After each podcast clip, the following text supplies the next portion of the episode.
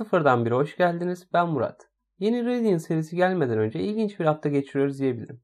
Sebebi ise bu hafta biraz uzaya gideceğiz. Ve hazır olun eski efsanelerden biri Ay'a gidiyor. Ama önce Ulaştırma ve Altyapı Bakanı Yardımcısı Ömer Fatih Sayan, BTK'nın gerekli düzenlemeleri gerçekleştirdiğini ve eSIM'in yakında ülkemizde hayata geçeceğini duyurmasından bir gün sonra Vodafone Türkiye'den eSIM uygulamasının geçilmesiyle ilgili duyuru geldi. Eğer müşterinin eSIM'i destekleyen bir telefonu var ise başvurması üzerine eSIM'e geçişi gerçekleştirilecek dendi. Bu geçiş için her ne kadar bir ücret talep edilmese de eSIM teknolojisini destekleyen telefon modellerinin sayısı azlığından dolayı ilk başlarda pek talep görecek gibi durmuyor. Yine de uzun vadede oldukça güzel bir hizmet olduğunu kabul etmek gerekir. Bilindiği üzere bu hafta içinde AMD Radeon'in ekran kartları sunumu olacak. Öncesinde genel olarak dolaşan söylentilere bir bakalım isterseniz. İlk olarak Navi 21 XTX ya da Navi Derbit Navi. Bu kartla ilgili bildiklerimiz 80 CU içeriyor, 5120 çekirdeğe sahip GPU'nun 2040 MHz oyun hızı, 2330 MHz maksimum hızı, 16 GB GDDR6 RAM'e sahip olduğu söyleniyor. Bir diğer söylenti ise bu GPU'nun sadece AMD tarafından kartı dönüştürüleceği ve partnerlerde bu GPU'ya sahip kart versiyonlarının olmayacağı. Bu GPU için söylenen performans ise RTX 3080 ile RTX 3090 arasında olacağı yönünde. Tanıtılması beklenen diğer bir GPU ise Navi 21X'e.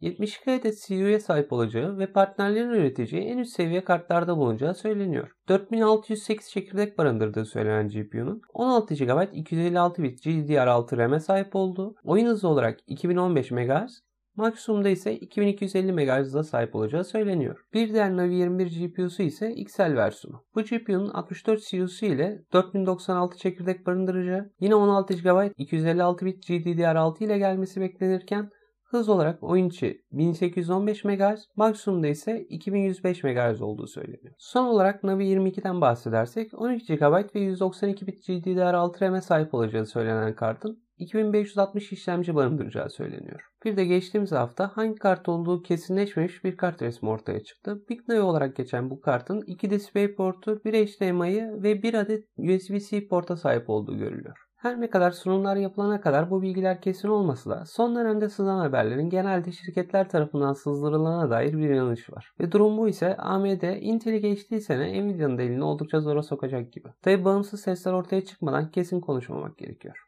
AMD satıcılara bir seri tavsiye göndermiş. Gönderme sebebi olarak söylenen diğer firmaların ürünlerinin ilk günlerinde yaşanan sıkıntıları yaşamamak olduğu söyleniyor. Tavsiyeler arasında botların engellenmesine yönelik tavsiyelerden kişi başı bir adet satış gibi kurallar var. Ama burada en çok ilgimi çeken kişi başı bir adet tavsiyesinde.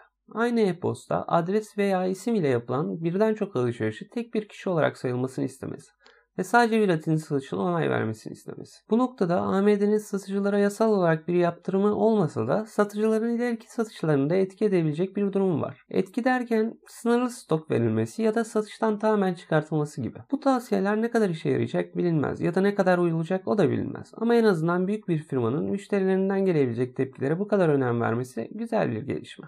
Apple Watch SE versiyonunda yaşanan aşırı ısınma ile ilgili bir bilgi Reddit'te dolaşıyor. Bazı paylaşımlarda bahsedilen ısınma sorununun bileği yakacak dereceye ulaştığı bilgisi geçilmiş durumda. Apple tarafından bir açıklama gelmiş değil. Apple programcı Zachary Knox tarafından hazırlanan ve Stadia'nın iOS üzerinde çalışmasını sağlayan programı App Store'dan kaldırdı. Kaldırılması pek şaşırtıcı değildi ama kaldırılma sebebi olarak Bluetooth bağlantının gösterilmesi biraz ilginçti. Bu arada uygulamanın adı Stadium App.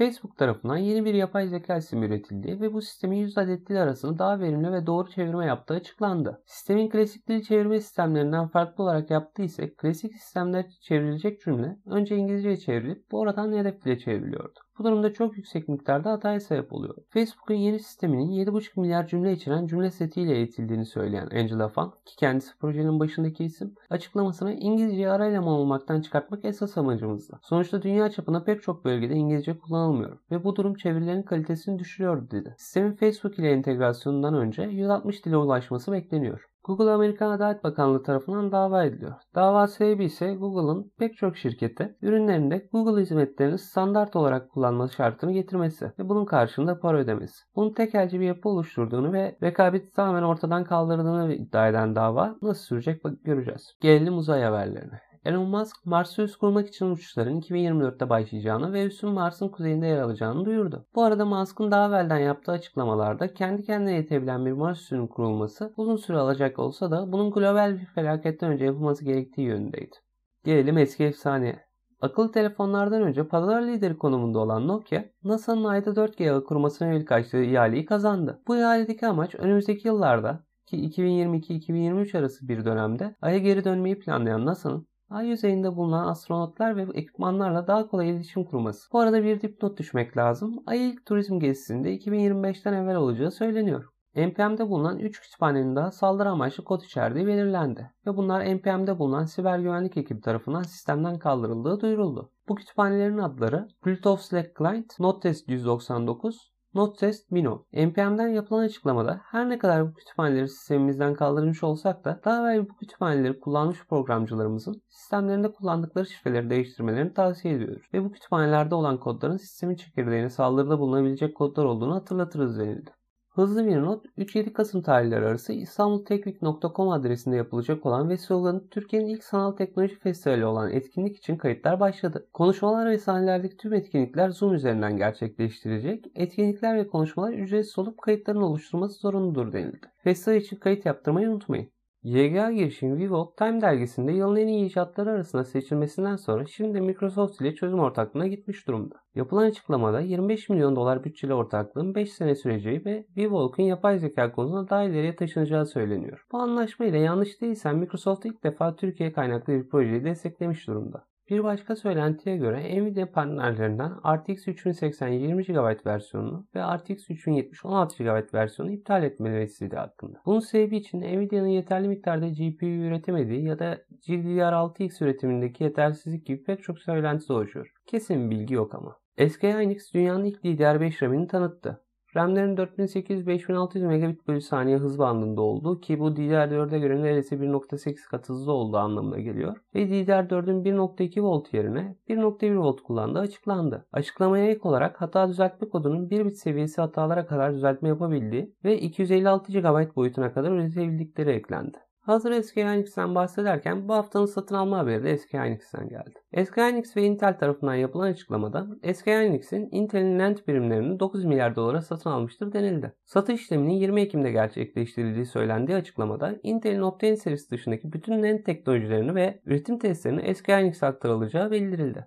Vestel elektrikli bisiklet bataryasını duyurdu. İlk siparişleri Salkano'dan aldıklarını bildiren Vestel yetkilileri EN 50604-1 güvenlik sertifikasını almayı başaran ürünün Bluetooth üzerinden telefona bağlanarak doluluk oranı gibi bilgileri kullanıcıya sunduğunu bildirdi. Ürünle ilgili diğer bir açıklamada ise IP66 seviyesinde su geçirmezlik sertifikasına sahip olduğu yönünde. Xiaomi'den gelen açıklamada yeni kablosuz şarj sisteminin pili tamamen boş durumdan %100 dolu hale 19 dakikada şarj ettiğini bildirdiler. Ne kadar duyuldu emin değilim ama Quibi denilen bir kısa video uygulaması vardı. Var dedim çünkü çıkışından 6 ay sonra geçtiğimiz hafta kapandı. Bu kapanmanın ironik yanı ise kapanma Quibi'nin Apple TV, Android TV ve Fire TV versiyonlarının çıkmasından bir gün sonra duyurulması. Bu hafta Epic Games'teki ücretsiz oyunlar Custom Quest 2, Layers of Fear 2. Bu haftalık benden bu kadar. Haftaya görüşmek üzere. Kendinize iyi bakın.